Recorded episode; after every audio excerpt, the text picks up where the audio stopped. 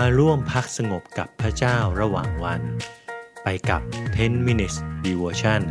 ในซีรีส์ Reconnect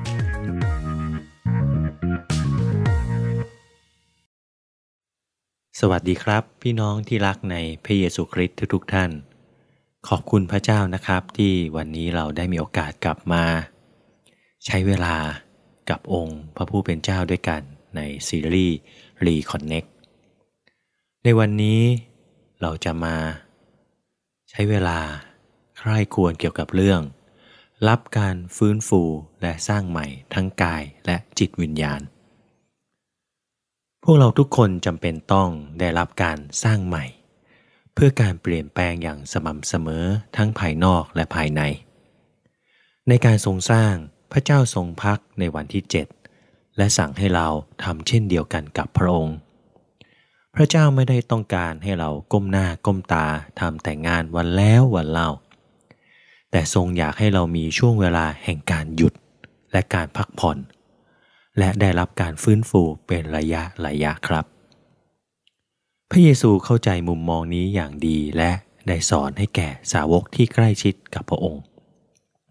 ในพระกิตติคุณได้มีบันทึกว่า ขณะที่พระเยซูและสาวกกำลังทำพันธกิจกับฝูงชน พระองค์และสาวกยุ่งมากกับการทำภารกิจ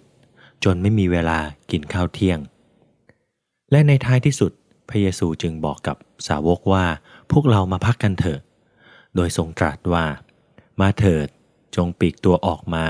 หาที่สงบเพื่อหยุดพักสักหน่อยหนึ่ง ในมาระโกบทที่ 6 ข้อที่ 31 พวกเราหลายคนนั้นติดพันอยู่กับวิถีชีวิตที่เต็มไปด้วยความยุ่งครับ พวกเราไม่มีเวลาพักเลย แม้แต่วันเสาร์อาทิตย์ก็ยังเต็มไปด้วยภารกิจอันยุ่งเหยิง และพวกเราก็มักสงสัยว่าทำไมพวกเราถึงเครียดมาก จนผู้อื่น หรือแม้แต่ตัวของเราเองสามารถสัมผัสถึงความเครียดเหล่านั้นได้ เราจำเป็นต้องมีเวลาอยู่อย่างเงียบสงบตามลำพังอย่างสม่ำเสมอครับ เพื่อที่จะฟื้นฟูทั้งร่างกายและจิตวิญญาณของเรา เฮรี่นูเวนเป็นหนึ่งในนักวิชาการที่ตารางชีวิตของเขายุ่งมาก เขาได้มีโอกาสไปทำงานและพักผ่อนที่เมืองนิวยอร์ก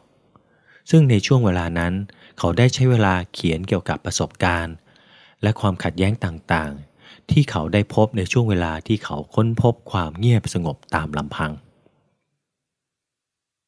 เขาเขียนว่า ผมเคยบ่นเมื่อมีคนเรียกร้องอะไรจากผมมากมาย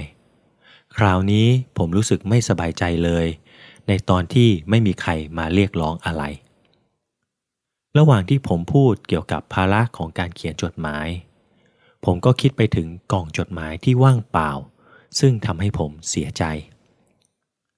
บางครั้งผมกังวลเรื่องความเหนื่อยจากการสอนเป็นเวลายาวนาน แต่ผมกลับรู้สึกผิดหวัง ตอนไม่มีใครชวนไปสอน พอผมคิดถึงโต๊ะว่างๆ ที่ไม่ค่อยมีงานเท่าไหร่ ผมก็กลัว เหมือนกันว่าวันหนึ่ง ผมจะกลับไปเจอสภาพที่ไม่มีงานอีก สรุปแล้ว แม้ผมอยากจะอยู่ลำพัง ผมก็กลัวการอยู่ลำพังเช่นกัน ถึงผมจะรู้สึกถึงความขัดแย้งเหล่านี้ ผมก็กลับลงไหลในความปรารถนาที่เหมือนภาพลวงตาเหล่านี้อยู่ดี ผมต้องก้าวออกมาเพื่อจะพิจารณาว่ามีอะไรอยู่ภายใต้